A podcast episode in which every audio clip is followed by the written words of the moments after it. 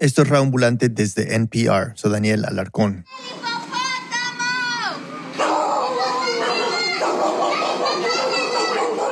Este es un video publicado en mayo del 2019.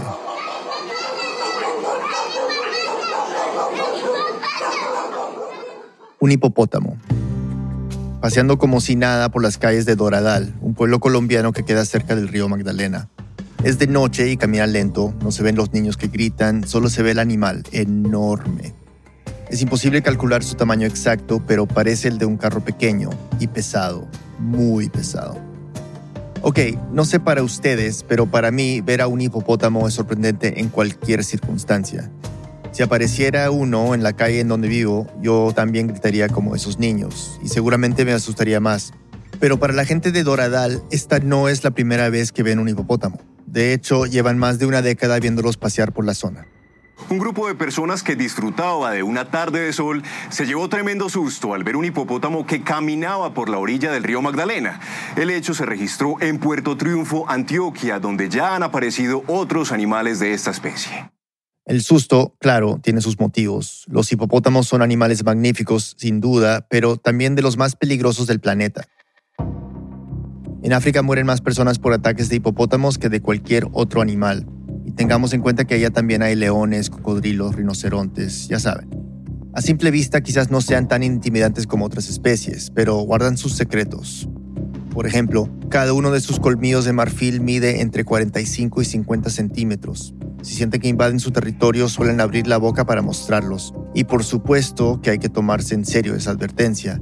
La mordida de un hipopótamo es más fuerte que la de un tiburón solo le ganan en fuerza algunos cocodrilos. Esta es una escena que pone los nervios de punta. Ocurrió en el río Magdalena cuando unos turistas navegaban en una canoa y se encontraron con un hipopótamo. Y aunque miden hasta 5 metros de largo y pueden pesar hasta 5 toneladas, no es tan fácil verlos.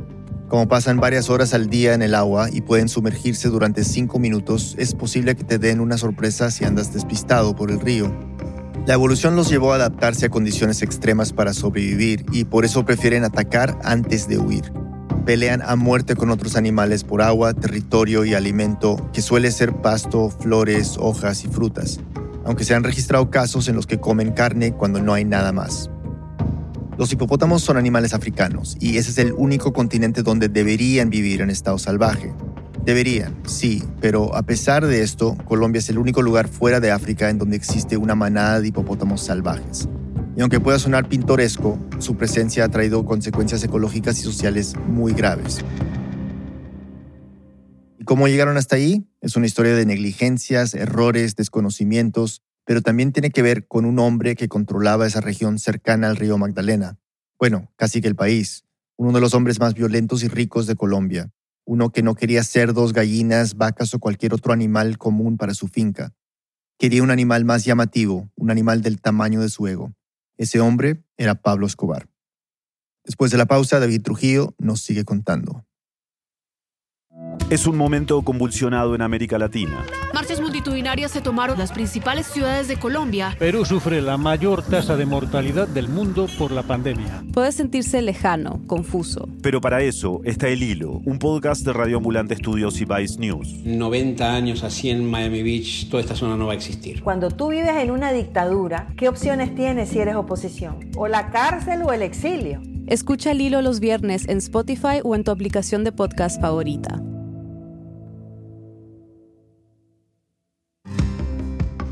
Estoy casi seguro de que han escuchado hablar de Pablo Escobar, pero en caso de que no, fue el narcotraficante más sangriento, poderoso y famoso de Colombia. Uno de estos tipos acostumbrados a que sus caprichos se hagan realidad. En 1978, en un ataque de derroche, empezó a construir la gigantesca hacienda Nápoles a casi cuatro horas de Medellín. Desde hacía un tiempo venía comprando muchas tierras en la zona del Magdalena Medio y ahora tenía una propiedad de casi 2.000 hectáreas. Eso es lo mismo que más de 420 veces el Zócalo, la plaza más grande de México, o casi seis Central Parks de Nueva York. En ese espacio mandó construir de todo. Una casa lujosa con varias habitaciones, seis piscinas, decenas de lagos artificiales, una pista de aterrizaje, un helipuerto, su propia estación de gasolina y hasta una plaza de toros. Así hablarían sobre la hacienda años después en un especial de televisión. El pequeño avión que decora la entrada tiene la reputación de ser el que llevó la primera remesa de droga a Estados Unidos y en el interior está el zoológico más costoso del país. Y es que desde 1981 Escobar se obsesionó por conseguir animales exóticos, como si fuera una especie de Noé y la hacienda Nápoles su arca. Poco a poco empezó a traer todo tipo de especies. Elefantes, camellos, cebras, jirafas, venados, canguros, avestruces, búfalos, flamencos, delfines rosados y, claro, hipopótamos. Muchos años después, su hijo contaría en un libro que los compraba a través de traficantes de animales en Estados Unidos. Tenía suficiente dinero para comprarse varios ejemplares de lo que quisiera. Y es que en ese tiempo la revista Forbes calculó que Escobar tenía una fortuna de 3 mil millones de dólares. Los animales primero llegaban en barco, pero como el proceso era complejo y se demoraba mucho, Escobar prefirió empezar a usar algunos de sus aviones privados.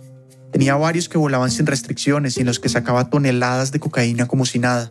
Ninguna autoridad se atrevió a regular la llegada de animales exóticos a la hacienda, pero se cree que alcanzaron a ser unos 1200.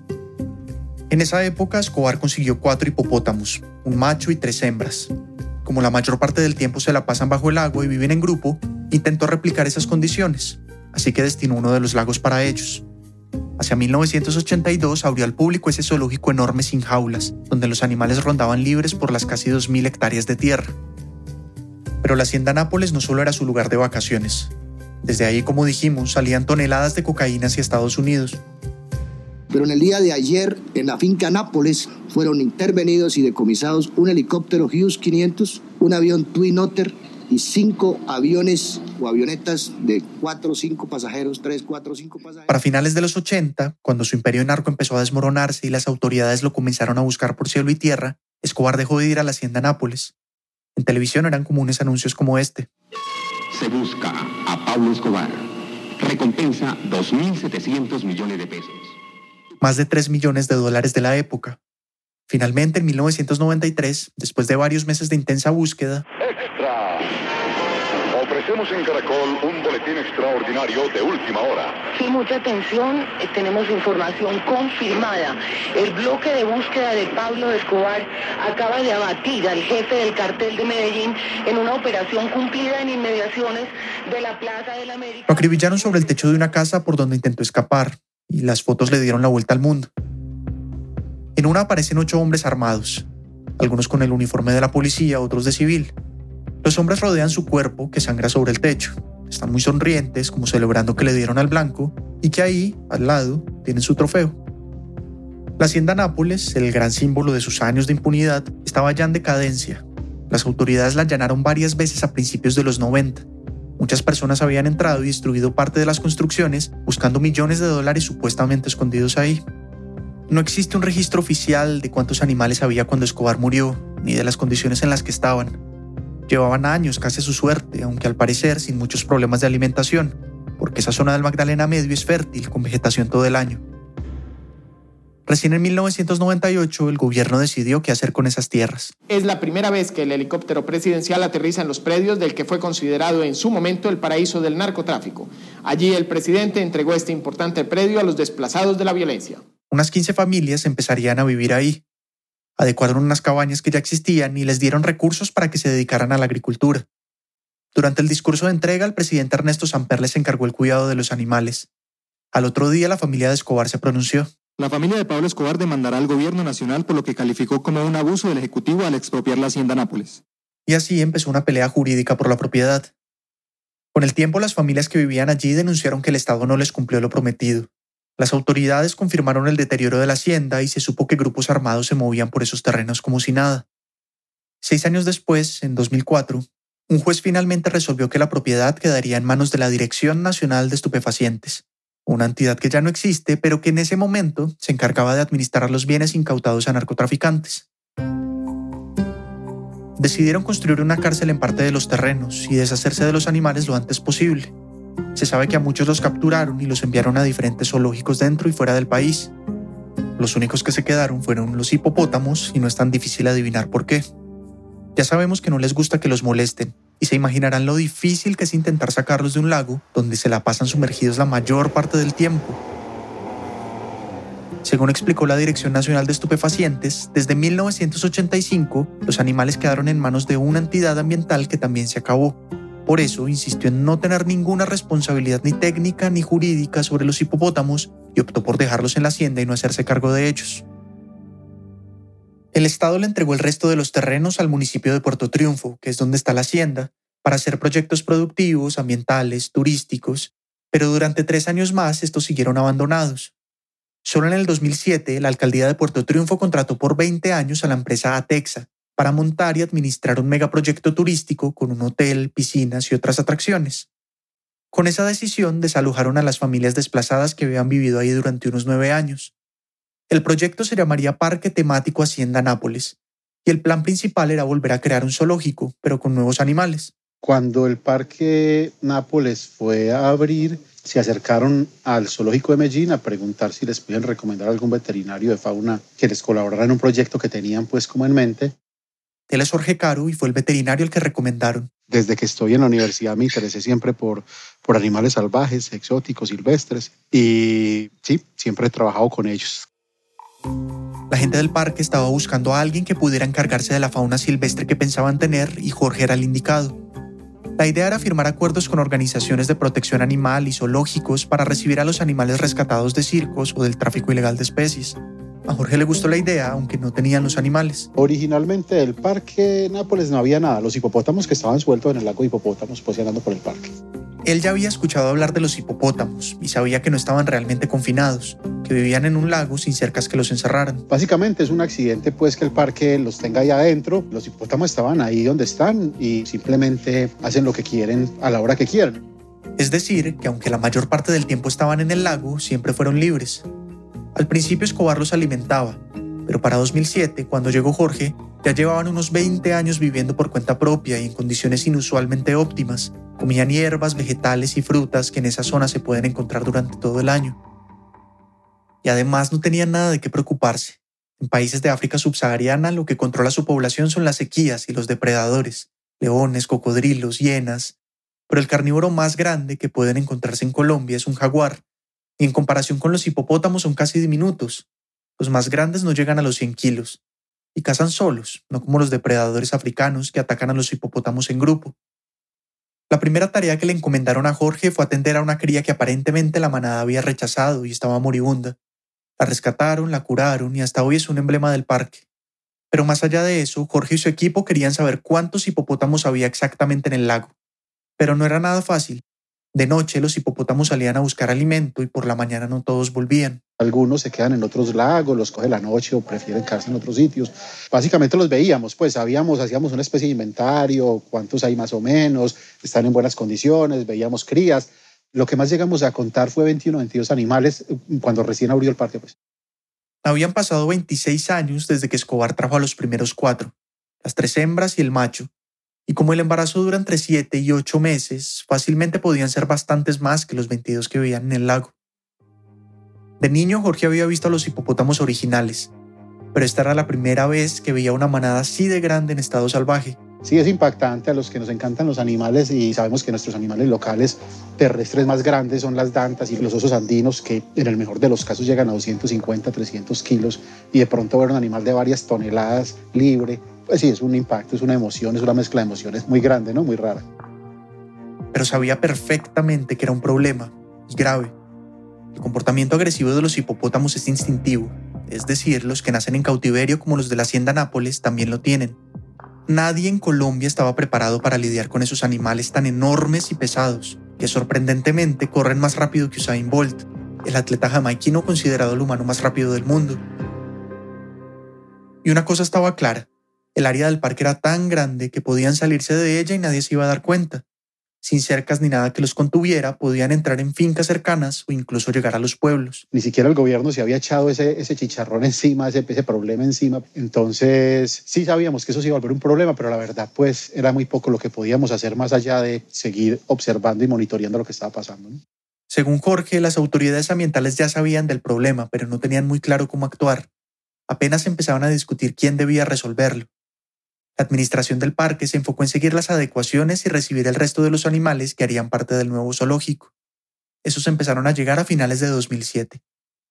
Respecto a los hipopótamos, que recuerden para ese momento calculaban que había más de 20, La decisión que se tomó fue seguir observándolos y recoger información de su comportamiento. También los alimentaban todos los días para evitar que se fueran muy lejos. Desde entonces el lago de los hipopótamos se convirtió en una de las atracciones más populares del Parque Nápoles. Unos meses después, en 2008, el Ministerio de Ambiente decidió contactar a un experto en el tema y llamaron a Carlos Valderrama. Soy médico veterinario y me dedico a la conservación de los ecosistemas en Colombia. En ese momento, Carlos dirigía la Fundación Vida Silvestre Neotropical, que trabajaba con distintas comunidades en todo el país para evitar conflictos entre los animales salvajes y las personas. El ministerio lo llamó porque ya les estaban llegando reportes de habitantes de la zona del Magdalena Medio que decían haber visto un animal enorme y desconocido caminando cerca de los pueblos o nadando por los ríos. Solamente aparecía de noche, gigante, con unos grandes colmillos y que la gente le generaba cierto miedo. Muy rápido, Carlos y su equipo entendieron que se trataba de uno de los hipopótamos. Al menos uno estaba fuera del parque y las autoridades ya estaban recibiendo reportes de que se comía los cultivos, que atacaba al ganado y que hasta había golpeado barcas de pescadores. El ministerio decidió convocar no solo a Carlos y su fundación, sino a otras instituciones y expertos para proponer soluciones. Ya se sabía que dentro del Parque Nápoles había una manada en uno de los lagos, así que fueron hasta allá para tratar de entender por qué estaban yéndose tan lejos. Ahí se dieron cuenta de algo clave. Como suele pasar con las manadas africanas, los machos jóvenes estaban peleando con el macho dominante, y eso los hacía huir a buscar sus propios territorios, incluso fuera de los límites del parque. Uno de estos machos fue el que salió y que se lo encontraron en las poblaciones por los lados de Puerto Laya en Santander. Muy lejos, estamos hablando de casi más de 100 kilómetros de distancia. También había reportes de que se había escapado con una hembra y una cría, así que las organizaciones acordaron ir a buscarlos en Puerto Laya y capturarlos. Eso sí, no tenía mucho sentido intentar regresar el macho al parque, porque nuevamente iba a pelear con el dominante y se iba a ir. Así que la mejor opción era buscar otro lugar que los recibiera, como un zoológico. Y todo habría sido diferente si el hipopótamo hubiera terminado en un zoológico. A lo mejor los turistas aún lo visitarían y le tomarían fotos. Pero nada de eso. Después de un año de búsqueda, en julio de 2009 salió esta noticia. Buenas tardes, Noticias Caracol conoció hoy varias fotografías que demostrarían la matanza de por lo menos uno de los hipopótamos que escaparon de la hacienda Nápoles, de propiedad del narcotraficante Pablo Escobar. Una de esas fotos fue la que más impactó a la gente. En ella aparecen 15 militares en la zona rural de otro pueblo llamado Puerto Berrío, muy cerca de donde habían reportado avistamientos. Al fondo se ve un río, los soldados están con sus armas y uniformes camuflados rodeando el cadáver de un hipopótamo. Algunos están parados y otros agachados. Uno de ellos pone la mano sobre la cabeza del animal como tocando un trofeo. Y siendo sincero, es difícil que esta imagen no recuerde la foto del cuerpo de Escobar que tomaron en 1993. Ahí la polémica estalló. Las asociaciones y fundaciones protectoras de animales protestaron frente al Ministerio del Medio Ambiente en Bogotá y exigieron que se respete la vida de los hipopótamos que aún viven. No a la matanza de los hipopótamos de la hacienda Nápoles. Por esos días, una revista que se llama Don Juan había publicado una crónica sobre la búsqueda del hipopótamo, en la que se asegura que la gente de la zona ya le había puesto hasta nombre, Pepe. La periodista dice que no pudo encontrarlo, porque tal vez ya lo habían casado, y bueno, tenía razón. Lo que sí narra es el avistamiento de una supuesta hembra, aunque hay que tener en cuenta que es muy difícil distinguir el sexo de un hipopótamo, porque los machos tienen los testículos internos, no se ven a simple vista como en otras especies. Pero que se llamara Pepe y que supuestamente hubiera dejado una viuda y una cría conmovió a la gente y a los medios. Incluso les pusieron nombres a ellos también, Matilda e Hipo, y empezaron a exigir que no los mataran. Estas son entrevistas que hizo una emisora a los manifestantes. Merecen un hogar donde vivir y no ser asesinados. Exigimos que se les dé un lugar más estable, igual ellos tienen derecho de vivir como todos nosotros. Los manifestantes también exigían explicaciones de cómo y por qué habían matado a Pepe. En ese momento el ministro de Ambiente era el ingeniero Carlos Costa, que había empezado en el cargo unos meses antes. Este es Costa. Cuando yo entré al ministerio, pues no estaba muy enterado del tema. Ya posteriormente sí. Costa sabía poco de estos hipopótamos. A mi juicio, este es un tema relativamente menor comparado con las complejidades y las responsabilidades de la política ambiental. Y según él, el tema le correspondía directamente a las autoridades ambientales regionales, que además tienen autonomía para tomar sus decisiones. Aún así, el ministerio apoyó el proceso de captura de Pepe en toma de decisiones y logística. Pero como ya dijimos, los hipopótamos son animales enormes y pueden llegar a ser muy agresivos. Capturarlos en estado salvaje es algo muy difícil. Los que se ven en zoológicos suelen ser rescatados del tráfico animal cuando son crías o descienden de otros que ya estaban en cautiverio. Costa dice que plantearon la opción de intentar capturarlo como a cualquier otro animal más pequeño, pero según él no tenían referentes para saber cómo actuar. No hay experiencias en el mundo de cómo hacen una jaula y una trampa para capturar un hipopótamo. Aquí estuvimos eh, ensayando durante un año y no se pudo. Y tampoco pudieron encontrar un zoológico nacional o internacional que lo recibiera. En parte este era un animal salvaje que podía llevar enfermedades y contagiar a otras especies, pero además porque los hipopótamos necesitan condiciones especiales que incluyen una zona acuática grande, vivir en manada y mucha, mucha comida. Este es el administrador del Parque Nápoles por esos días hablando en una emisora sobre el mantenimiento de los hipopótamos. Un animal de estos consume el 10% de su peso en, eh, en pasto, pues, en comida diaria, y el promedio es de tonelada y media, o sea, son 150 kilos, y son 27 animales, eso da 6, 7 toneladas diarias de follaje, o el equivalente más o menos en una tonelada de concentrado diario. El exministro Costa dice que empezaron a revisar experiencias parecidas en otros lugares del mundo, incluso con poblaciones de hipopótamos salvajes en países africanos. Y así llegaron a la solución que luego se vería en las fotos. Por eso se tomó la decisión de, de adoptar la casa de control para manejar esta situación. Carlos habla de casa de control porque en realidad existen distintos tipos de casa, cada una con objetivos diferentes. Estamos hablando desde la casa deportiva hasta la científica, que tiene el fin de investigar incluso con animales vivos. Y claro, está la caza ilegal, que trafica con especies exóticas o partes de ellas, haciendo un enorme daño al medio ambiente y hasta llevando a varias de ellas a la extinción. La caza de control, en cambio, es legal en Colombia y otros países, y busca reducir el número de animales de una especie en un hábitat, para que su crecimiento no afecte al resto de la fauna silvestre o para que no se convierta en un peligro para los seres humanos. Por eso, muchas veces tiene el apoyo de científicos e incluso de ambientalistas, aunque no deja de ser polémica. Aunque el ministerio explicó que era un procedimiento con apoyo científico y técnico, la indignación de los manifestantes no paró. No aceptaban la idea de que el ejército matara animales. ¡No más matanza! ¡No más matanza! ¡No más matanza! ¡No más matanza! ¡No más matanza! Y es que además, por factores como la caza ilegal o el cambio climático, los hipopótamos son una especie en estado vulnerable en países de África subsahariana como Angola, Kenia o Guinea Ecuatorial, a un paso del peligro de extinción. Por eso se hacen esfuerzos constantes para protegerla. Los manifestantes consideraban que la decisión de matar a Pepe iba en contra de esos esfuerzos, por lo que era irresponsable y hasta ilegal. Exigían la renuncia inmediata de Costa, el ministro de Ambiente.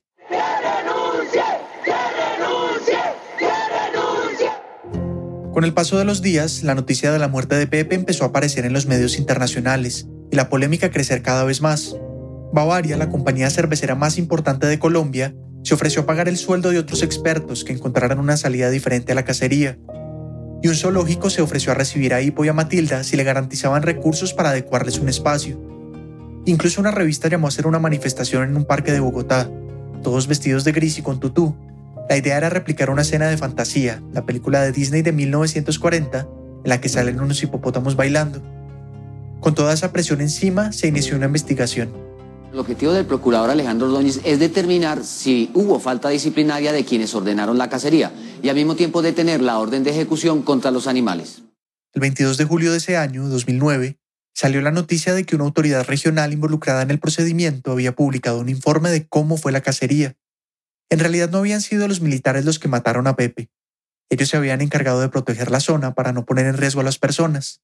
Los que habían disparado, decía el informe, eran dos cazadores contratados para eso. Este es un programa de una emisora de radio en el que hablan sobre ese informe.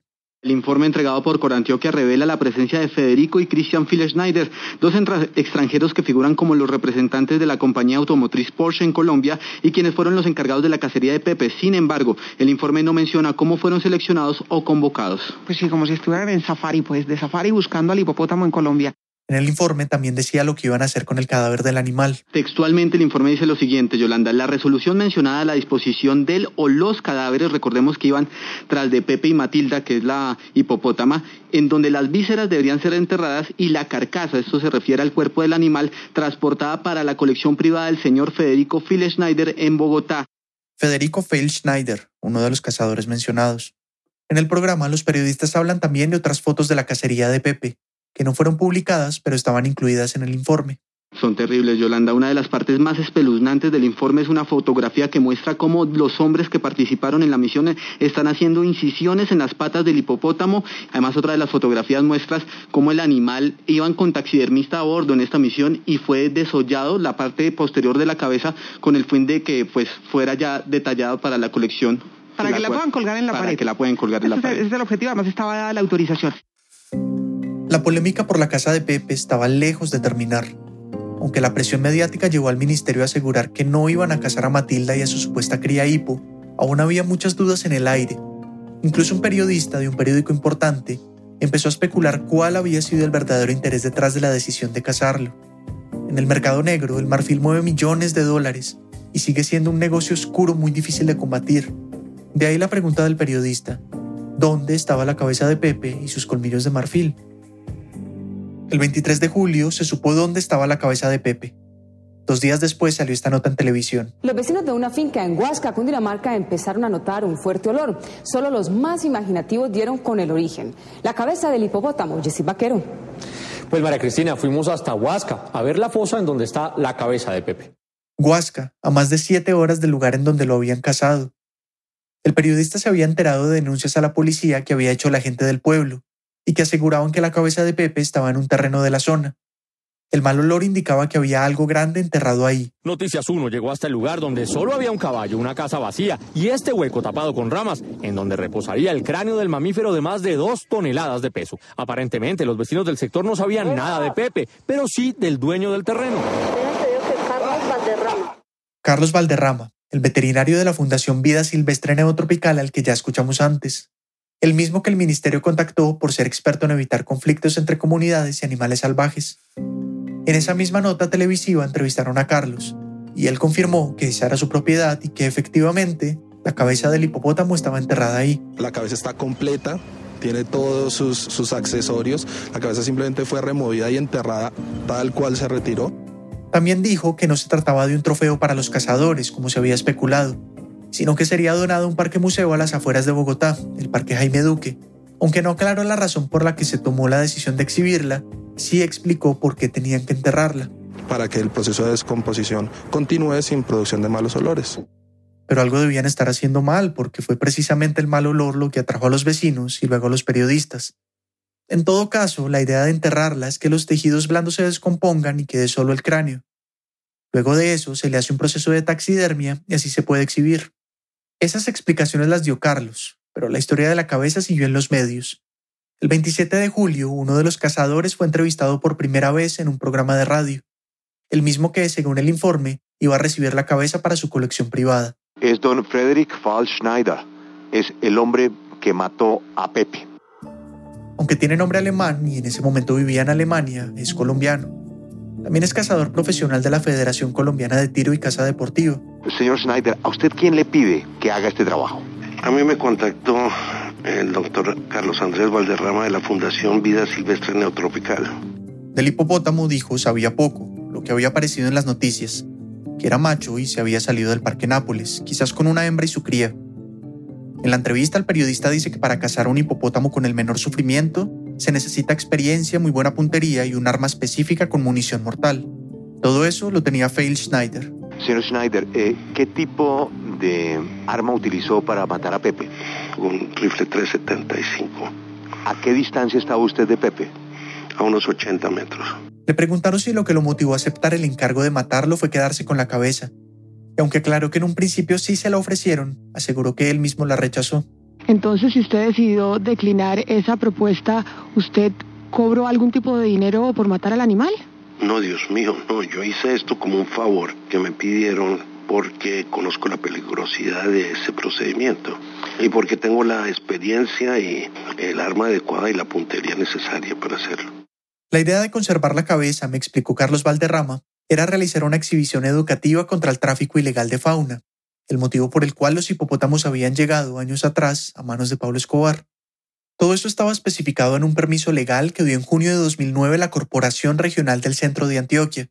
Ahí se detalla todo el procedimiento y sus motivos ambientales. Y deja claro algo.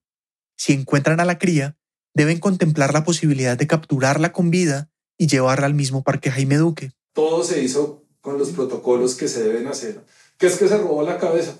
¿Cómo que me la robé si está firmado que yo me la llevé? Hay un permiso de transporte de la cabeza donde yo digo que me la voy a llevar para hacer el procedimiento. Cuando estuviera listo el proceso de taxidermia, asegura Carlos, la cabeza de Pepe llegaría intacta al Parque Jaime Duque.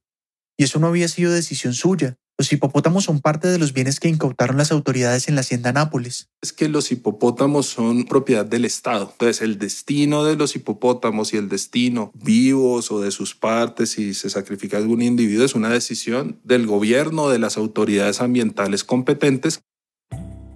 En agosto de 2009, después de unas semanas de polémica por la muerte de Pepe, la Procuraduría reafirmó que todo había sido legal pero le recomendó a la Dirección Nacional de Estupefacientes que asumiera una política de manejo de fauna silvestre. Aunque todo quedaría en eso, una recomendación. Una cosa era muy clara, matar a otro de los hipopótamos de la hacienda Nápoles sería algo extremadamente sensible. El sacrificio de Pepe había dejado muy afectada la imagen del Ministerio de Ambiente y ponía en duda cualquier decisión futura que se tomara sobre el tema. Carlos Costa, el ministro de Ambiente en ese momento, reconoce que nunca pensaron que a la gente le iba a importar tanto un hipopótamo. No anticipamos que esto pudiera ser algo tan con tanto apetito, digamos, eh, eh, mediático y que generara tantas emociones eh, en general. Esa primera foto, por ejemplo, no anticiparon el impacto que podría tener una imagen así, con militares celebrando sobre un cadáver en un país con tantos años de guerra. También reconoce otro error, no haber educado a la gente sobre lo delicada que era toda esta situación ambiental antes de jalar el gatillo. La consecuencia más grave de eso fue que las autoridades que siguieron en el ministerio prefirieron desentenderse del tema de los hipopótamos. Hubo mucho susto de enfrentar esta situación luego de, esta alta visibilidad que tuvo el manejo de controles de este animal y posteriormente se escondió el tema, se lo ignoró pero tarde o temprano una manada de animales de dos toneladas iba a convertirse en un problema. Los hipopótamos seguirían allí, sumergidos en el agua de día, buscando alimento de noche y atacando si se sentían amenazados. Y claro, en algún momento algún otro iba a querer salir a dar una vuelta fuera del parque. Una pausa y volvemos. Hola ambulante, si eres nuevo escuchando nuestro podcast, quiero darte la bienvenida. En Reambulante estamos comprometidos a ofrecerte cada vez más, no solo más historias conmovedoras, sino también más formas de hacerte sentir parte de nuestra comunidad. Por eso quiero animarte a varias cosas. Si te gusta este episodio, compártelo con tu familia o tus amigos. Si quieres conectarte con nuestro equipo, puedes suscribirte a nuestro boletín de recomendados de los viernes o asistir a los eventos digitales que iremos organizando a lo largo de la temporada. Por último, también puedes apoyarnos haciéndote parte de Deambulantes, nuestro programa de membresías. No importa el monto, tu contribución nos ayudará a crecer y seguir produciendo historias como la que estás escuchando. Súmate hoy en raambulante.org slash deambulantes. En nombre de todo el equipo, muchas gracias. Estamos de vuelta en Raambulante, soy Daniel Alarcón. Antes de la pausa escuchamos cómo la casa del hipopótamo Pepe, fugado de una hacienda que fue de Pablo Escobar, causó una gran indignación en Colombia. Resolver la situación se convirtió en un tema muy delicado y por eso el gobierno prefirió dejar la discusión hasta ahí. Tal vez más adelante encontrarían la forma de resolverla. Pero los hipopótamos no eran un problema del futuro. Ya había alrededor de 30 y cada vez aparecerían más seguido en diferentes pueblos. David Trujillo nos sigue contando. En 2010, apenas un año después de la muerte de Pepe, llegaron reportes a las autoridades de que había otro hipopótamo fuera del parque, pero esta vez en una zona más cercana. Se hablaba de otro macho joven echado de la manada, y eso ponía a los hipopótamos cada vez más cerca de ser considerados una especie exótica invasora. ¿Qué significa eso? Bueno, las migraciones humanas desde hace millones de años han transportado especies animales y vegetales, el peligro se genera cuando estas especies empiezan a vivir y reproducirse en estado salvaje, alterando la delicada red de equilibrios de un hábitat muy distinto al suyo y poniendo en riesgo a especies nativas. No es algo menor. Las especies invasoras hoy son la segunda causa de extinción de otras especies en todo el mundo. Por eso, desde 1994, Colombia ha firmado tratados internacionales y leyes locales para regular el tema. En ellos se compromete a evitar que estas especies lleguen al país y si ya entraron a controlar su reproducción o erradicarlas. En 2008 incluso se hizo una lista oficial de invasores. El pez león, la rana toro, la hormiga loca, el caracol gigante africano. Pero en la lista no había ni rastro de los hipopótamos, a pesar de ser una especie territorial que ataca a cualquier individuo que compita por su alimento o espacio. Lo que sí dejan claro las regulaciones colombianas es que las autoridades están obligadas a hacer algo, con base en lo que dicen los acuerdos internacionales. En pocas palabras, frente a una invasión de vertebrados peligrosos, hay que intentar contenerlos, es decir, encerrarlos. Esto para que no afecten el nuevo hábitat. Y si no es posible contenerlos, ahí sí aplicar la casa de control. Todo depende de la especie, de los estudios que se hagan sobre la velocidad de su reproducción y del impacto que esté causando al ecosistema. Pero volvamos al hipopótamo que se salió del parque en 2010. Cuando se reportó el caso, se reunieron las autoridades, el equipo de veterinarios del parque y otra vez Carlos Valderrama, el veterinario que ya escuchamos. Había que pensar en soluciones, pero como el sacrificio de Pepe había sido tan polémico, decidieron que lo mejor era irse por otro camino. Este es Carlos otra vez optamos por la opción de capturarlo, castrarlo y devolverlo a la hacienda Nápoles, apostándole a que al ya estar castrado no iba a tener ese conflicto con el macho dominante y no iba a ser relegado o desplazado nuevamente. Capturarlo y castrarlo a un hipopótamo salvaje. Ya oyeron a Carlos, esa era la apuesta. Y bueno, digamos que hay apuestas más fáciles de cumplir. De hecho, aunque la castración de machos está en las recomendaciones de las organizaciones internacionales, había muy pocos antecedentes en el mundo. Entre esos uno en Israel, que por cierto había terminado en la muerte del animal. Y es que el riesgo no era solo para los que se iban a animar a meterle bisturí a esas dos toneladas de fuerza dormida, también lo era para el propio hipopótamo. Con la cantidad de anestesia que tenían que darle, fácilmente podían matarlo. Los hipopótamos tienen un gran contenido de grasa en su cuerpo y la grasa, digamos, acumula anestésicos. Y eso puede ser muy engañoso, porque como el animal no reacciona de inmediato al anestésico, puede creerse que necesita más. Lo administras y se va acumulando. De un momento a otro se libera todo ese medicamento y tienes un exceso de, de anestesia o de sedación que puede, pues, digamos, eh, deprimir demasiado el sistema nervioso central. O sea, matarlo. Pero además, en ese lapso entre que la anestesia hace o no efecto, es posible que el hipopótamo se asuste, corra al agua a esconderse, y si se sumerge antes de que la dosis le haga efecto, pues puede ahogarse. Todo se complica con ellos. Aparte de eso, si los logras anestesiar adecuadamente, si ellos quedan en una mala posición, se pueden ahogar porque no pueden ventilar por, por su propio peso. Pero el tema de la anestesia no era lo único. También tenían que pensar en la cirugía, dónde debían hacerla, era mejor llevarlo al parque y operarlo ahí o en la zona donde estuviera, y cómo iban a transportar un animal de semejante tamaño se necesitaba una logística grande, también dinero, mucho dinero. Así que Carlos decidió salir a buscar patrocinadores para la operación. Conseguimos quien nos apoyara el procedimiento. Discovery Channel apoyó el procedimiento de castración y de captura del individuo. Nos costó 50 mil dólares, o sea, es bastante costoso. Eso, según me dijo Carlos, cubriría los gastos de seguimiento del hipopótamo por unos meses, cámaras con sensores de movimientos diurnas y nocturnas, y una jaula diseñada especialmente para capturarlo y transportarlo. También estaban la anestesia, que era mucha, los dardos para aplicarla, los medicamentos, una retroexcavadora para levantarlo y meterlo en la jaula y una grúa para moverla.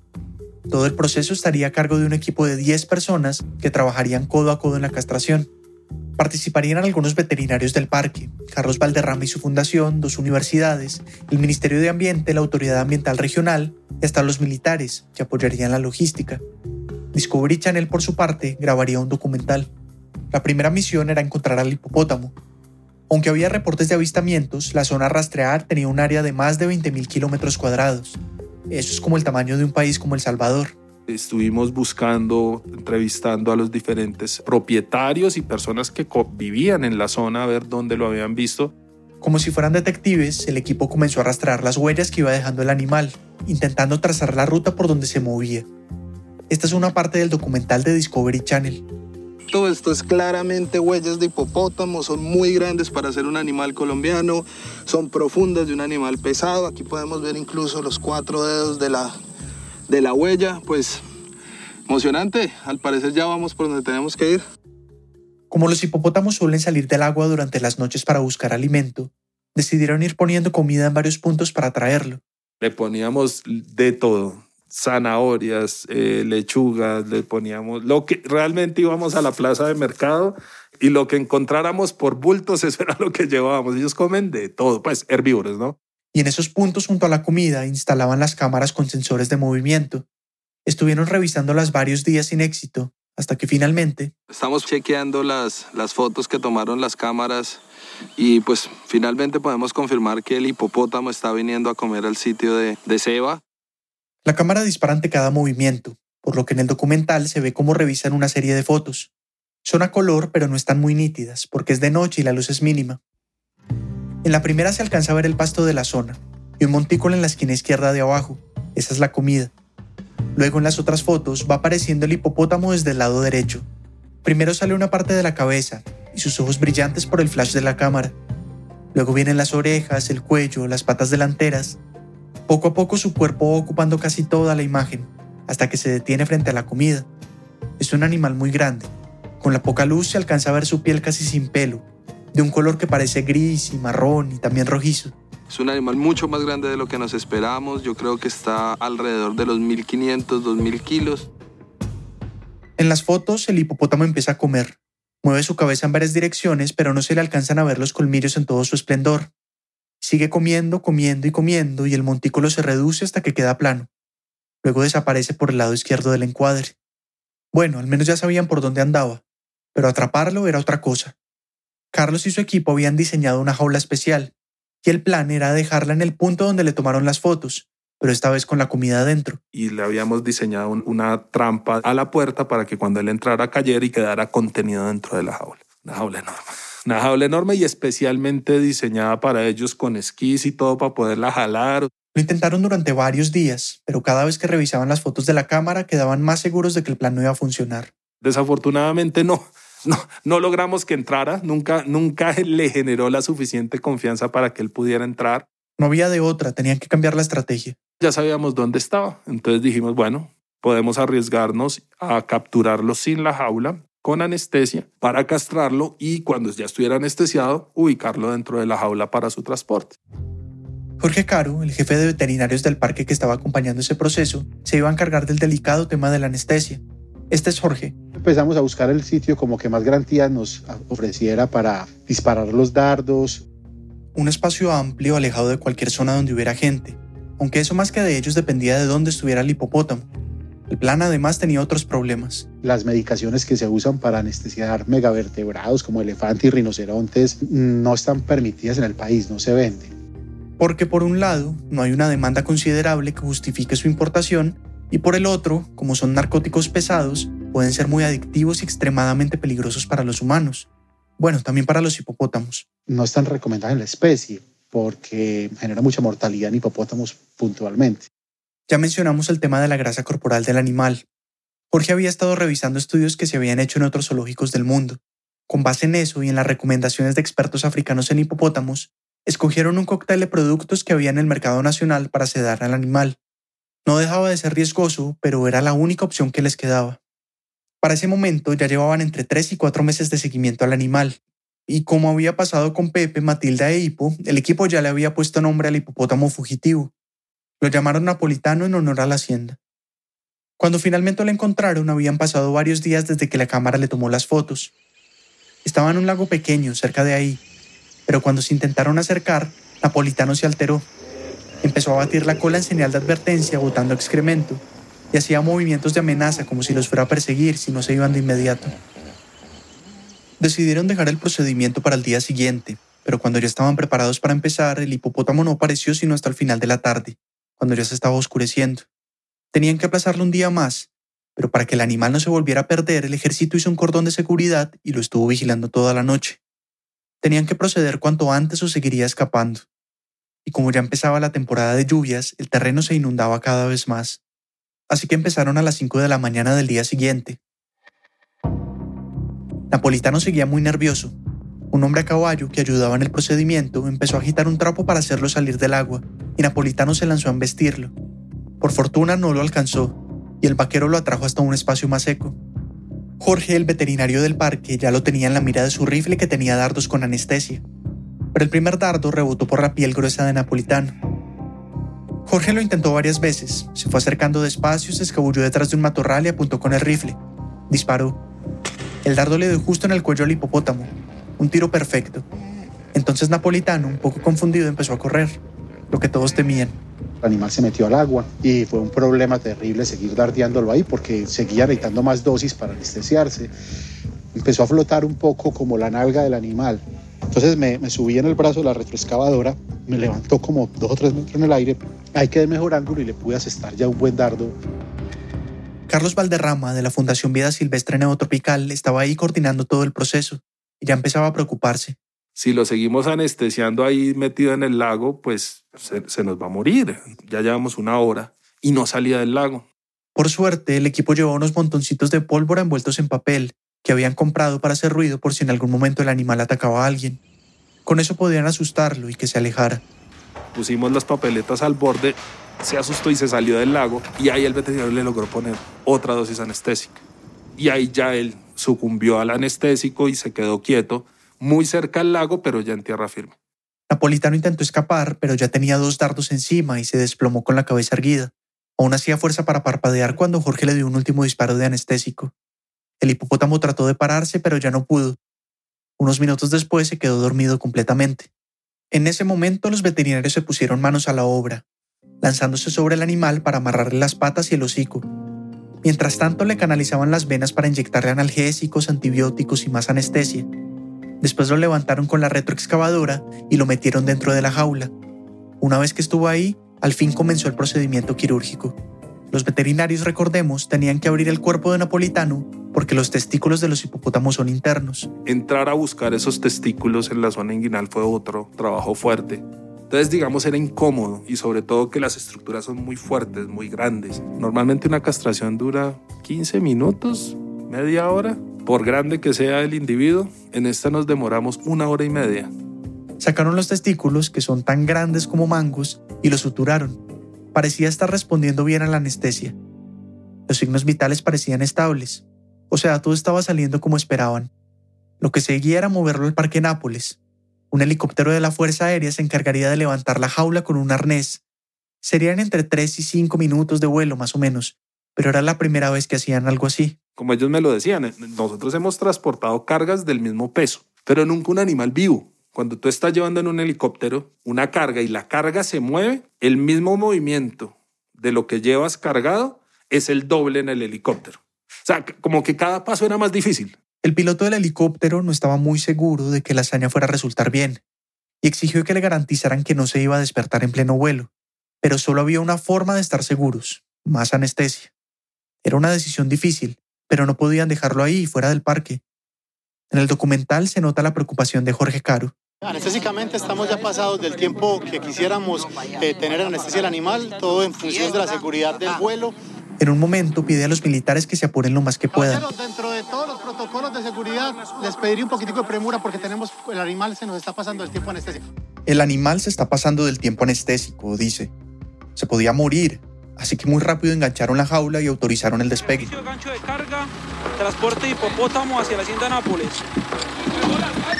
Pax 07, kilogramos 300, carga externa.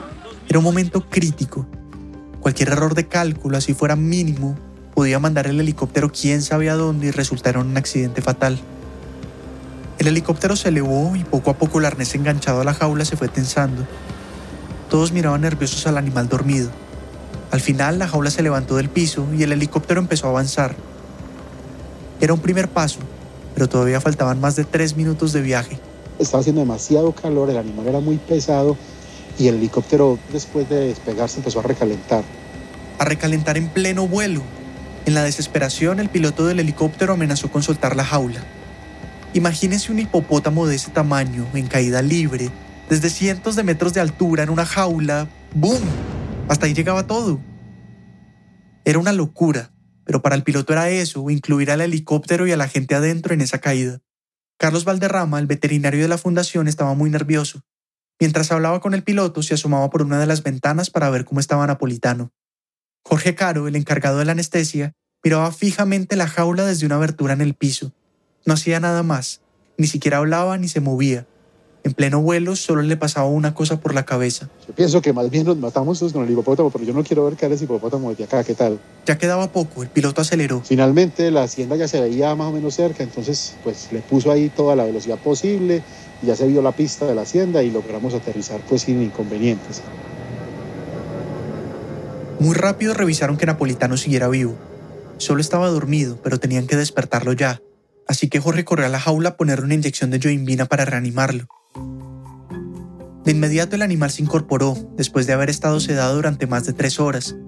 Se veía muy bien. Taparon la jaula con unas telas negras para que no se estresara más. Cuando lo subieron a la grúa se levantaron las llantas de adelante por el peso. Pero bueno, por lo menos ya no estaban en el aire. Una vez la estabilizaron pudieron manejar hasta el sitio donde lo iban a liberar, muy cerca del lago donde estaba la manada. Napolitano estuvo tranquilo. Ya era de noche. Fue un procedimiento bastante largo. Empezamos a las 5 de la mañana y lo liberamos a las 7 de la noche. Nos tocó esperar, él ya estaba levantado, ya estaba bien parado y lo liberamos. Y él salió caminando, se metió al lago y se quedó durante más o menos lo que nos dijeron fue como dos días en ese lago.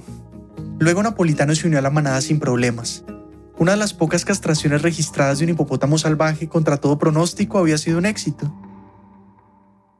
Con el tiempo los veterinarios del parque le perdieron el rastro. No tenía marcas evidentes y es difícil distinguir a un hipopótamo de otro. Pero en general son animales muy resistentes a las heridas y tienen un sistema inmunológico fuerte. Lo más probable es que haya seguido bien. Sin embargo, aunque la historia de Napolitano había tenido un final feliz, el método había sido muy difícil para que se convirtiera en la solución al problema. Aprendimos mucho de la experiencia, nos dimos cuenta pues que si bien se podía hacer, era tremendamente complicado, costoso, riesgoso impredecible una cantidad de situaciones, de variables que, que podían afectar el resultado drásticamente y que en muchas situaciones simplemente no era viable. Un año después de la castración de Napolitano, en 2011, el Ministerio de Ambiente publicó un nuevo plan para manejar a las especies exóticas invasoras, y esta vez sí puso a los hipopótamos en la lista. El plan contemplaba varias opciones, incluyendo la erradicación, pero el tema seguía siendo muy sensible. En 2012, tres años después de la muerte de Pepe y el escándalo de su cabeza, una sentencia de un juzgado prohibió que mataran a la hembra y a la cría que supuestamente habían salido del parque con él. Nada de permisos ni recomendaciones para casa de control. Las autoridades tenían que garantizar su captura y reubicación. La sentencia hablaba sobre esos dos animales en específico, aunque nadie sabía cómo eran o si habían existido realmente. Así que en la práctica significó la prohibición de cualquier tipo de caza de hipopótamos en Colombia, y eso le ató las manos a las autoridades ambientales, que se limitaron a crear planes de educación comunitaria para advertir el peligro de acercarse a ellos. A la manada principal intentaron contenerla dentro del parque lo más que se pudiera, tratando de delimitar el lago y las zonas por donde se mueven dentro del parque con mármol, arbustos, alambres de púas y cercas eléctricas. También siguieron alimentándolos, pero no es suficiente, claro. No es lo mismo encerrar hipopótamos que vacas o cerdos y además confiar que no tumbarán la cerca se han castrado 10 machos jóvenes dentro del Parque Nápoles, que son menos agresivos y más fáciles de controlar. En 2018 llevaron uno de sus animales a otro zoológico, una operación que terminó costando alrededor de 5 mil dólares. Además de ese, aseguran que han reubicado otros cuatro. Las autoridades ambientales saben que deberían esterilizar a muchos más para parar la reproducción, pero dicen que la situación es tan compleja que no han podido controlar el crecimiento de la población. Y eso hablando solo de los que están en el parque, sin contar los que ya viven afuera. Pero si algo está fuera de dudas, es que la población sigue y seguirá creciendo. Carlos Valderrama lo compara con una película muy famosa. Es un Jurassic Park en, potencia, claro que sí. O sea, es todas esas películas que vemos que sale de control de una población, con todas las implicaciones que tiene eso para el ambiente y pues por una población de este tipo en, en un país como el nuestro. La diferencia con Jurassic Park es que ahí al menos los dinosaurios estaban en una isla, había un océano que no los dejaba llegar al continente. En el caso de los hipopótamos, por más grande que sea el terreno del Parque Nápoles, no hay nada que les impida llegar a zonas cada vez más alejadas. Jorge Caro, el jefe del equipo de veterinarios del parque, dice que es una situación que no tiene ni con qué compararse. Yo pienso que Colombia es tan excepcional en todo que hasta en este caso en particular es, es, una, es una circunstancia totalmente macondiana. Pues Colombia es el único país del mundo que tiene un megavertebrado de varias toneladas como especie invasora. Desde la castración de Napolitano en 2010 han aparecido varios reportes más de avistamientos y noticias como esta de julio de 2018. Habitantes de dos veredas limítrofes entre Puerto Triunfo y Puerto Nare en Antioquia se encuentran preocupados por la ferocidad que muestran dos hipopótamos cuando pasan cerca de ellos en sus canoas. Esas noticias en general se quedaban en lo de siempre, la curiosa historia de los hipopótamos colombianos, pero el 11 de mayo de 2020, Luis Enrique Díaz Flores, un campesino de 43 años de edad, sería la primera persona atacada en Colombia por un hipopótamo. Los hechos ocurrieron en zona rural de Puerto Triunfo, Antioquia. En esa nota entrevistaron a un testigo de lo que pasó. Estábamos fumigando en el potrero y el muchacho fue a recoger el agua del caño Cuando venía con el timbo allá para acá me pegó un grito. El hipopótamo, entonces yo boté el motor y arrancamos a correr juntos. Pero desgraciadamente el hipopótamo le echó mano a él, cogiéndolo en la boca y sacudiéndolo para lado y lado. El hombre estuvo en shock por 15 días, pero sobrevivió. Al día siguiente salió la noticia de que otra persona había sido atacada en la zona, solo que esta vez no resultó herida. Impulsados por estas noticias, un grupo multidisciplinario de científicos colombianos se preguntó cuántos hipopótamos había y cuánto podía crecer esa población si se seguía reproduciendo sin control. En enero de 2021 publicaron un artículo en la revista científica Biological Conservation. Ahí demostraron, usando modelos matemáticos, que hoy existen alrededor de 100 hipopótamos en Colombia. Pueden ser un poco más, tal vez un poco menos, pero lo más sorprendente es su proyección. Teniendo en cuenta las condiciones óptimas en que viven, para la década de 2030 podría haber, escuchen bien esta cifra, más de 1.400 hipopótamos moviéndose por el país. Hasta podrían llegar a la costa del Mar Caribe. Y eso, advierte la publicación, podría desatar grandes daños ambientales. Su gran tamaño influye en los ecosistemas. Con los años sus pisadas pueden ir cambiando la forma de los ríos y lagos y dañar los fondos acuáticos, además de que sus excrementos alteran la composición de las aguas, que compiten muy fuerte con otras especies en los hábitats que ocupan. Muy seguramente algunas como el manatí antillano, que vive en el río Magdalena, no van a sobrevivir. Entre los autores del estudio está Natalie Castelblanco, doctora en Ecología y Desarrollo Sustentable de Ecosur. No es una problemática sencilla, es un problema con muchísimas aristas, que es un dolor de cabeza para las entidades de gobierno, para, para los científicos, para todo el mundo está siendo realmente un desafío muy grande en conservación. La única opción, según el estudio, es ir sacando del ecosistema a los hipopótamos que se escapen, algo que los investigadores llaman extracción. Eso se podría hacer con una casa de control, intentando evitar el sufrimiento innecesario de los animales y siguiendo los lineamientos éticos que proponen organizaciones internacionales. El otro camino sería capturarlos, pero si es así, igual hay que esterilizarlos y meterlos en un cautiverio que funcione. Ahora, que funcione no solamente significa que impida que se escapen. Un cautiverio puede ser pequeño, puede ser enorme, pero finalmente un cautiverio. Sacar a un animal que es estrictamente social, sacarlo de su manada, llevarlo solito un cautiverio para que viva por el resto de su vida, que no son dos años, sino 10, 20, 30 años más, encerrado, pues también es sufrimiento animal. Porque un hipopótamo puede vivir hasta 50 años, y para que su cautiverio sea lo más parecido posible a su hábitat, habría que garantizarle buenas áreas acuáticas y terrestres, una manada y muchísima comida. ¿Quién va a responsabilizarse por la manutención de todos estos animales durante las siguientes décadas? Es una pregunta para la que hoy no existe una respuesta. Aunque las autoridades advierten del peligro desde que se reportaron los primeros avistamientos a mediados de los 2000, ha aumentado el turismo en la zona cercana al Parque Nápoles. Y eso, claro, trae plata. Hoy en el pueblo de Doradal hay hasta estatuas de hipopótamos. Se ofrecen tours para verlos en los ríos con sus crías y las tiendas venden souvenirs con formas de estos animales. A algunos incluso les han parecido mascotas lindas. Este es un video que fue noticia en agosto de 2020. Hermanos, vea lo que cogimos, vea, el hijo del hipopótamo, vea, párelo, párelo. Eh, tan bonito, man, tan pequeñito. Es una cría, claro. En el video se ve a dos pescadores del río Magdalena sosteniéndola mientras un tercero los graba. Tiene la misma estatura de un perro pequeño. Y le agarran la cabeza y lo hacen mirar a la cámara. Pequeñito, cogimos. Pero póngala a andar solita, eh, póngala a andar solita. eh. Le empiezan a dar palmadas en el cuerpo para que camine. El animal se resiste e intenta echarse en el piso. Entonces uno de los pescadores tira de un lazo que le amarró en el cuello, como si fuera un perro. Vea qué belleza popótamo. Ah, un poponito, un popotamito, hijo de un marranito. ¿ah? No se sabe bien qué pasó con ese hipopótamo, pero un medio publicó que después de tenerlo varios días como mascota, los pescadores lo liberaron en el río. Si todo sigue como está, algún día será uno entre esos 1400. En septiembre de 2020, un tribunal colombiano aceptó una acción legal de un abogado experto en derecho animal que busca que la casa de control no sea la solución al problema. Un magistrado del tribunal decidió reunir a todas las partes involucradas para resolver la situación de una vez por todas. Si logran llegar a un acuerdo en esa reunión, el magistrado definirá el asunto basado en eso. Si no hay pacto, será el propio magistrado el que decida el futuro de los hipopótamos en Colombia. En abril de este año se reportó por primera vez una manada de hipopótamos establecida fuera del Parque Nápoles, en un lago cercano. Hasta el momento se cree que son cinco. David Trujillo es productor de Radio Ambulante, vive en Bogotá.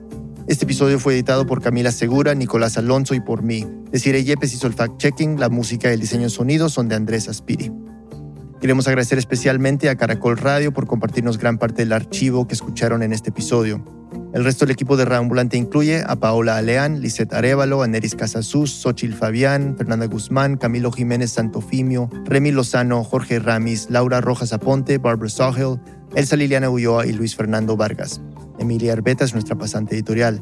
Carolina Guerrero es la CEO. Reambulante es un podcast de Reambulante Studios, se produce y se mezcla en el programa Hindenburg Pro.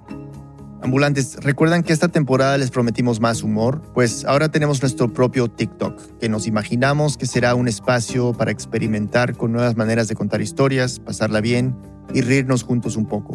También tendremos contenido relacionado con los episodios, por supuesto. Síguenos en TikTok como arroba radioambulante. Ahí nos vemos. Ambulante cuenta las historias de América Latina. Soy Daniel Alarcón. Gracias por escuchar.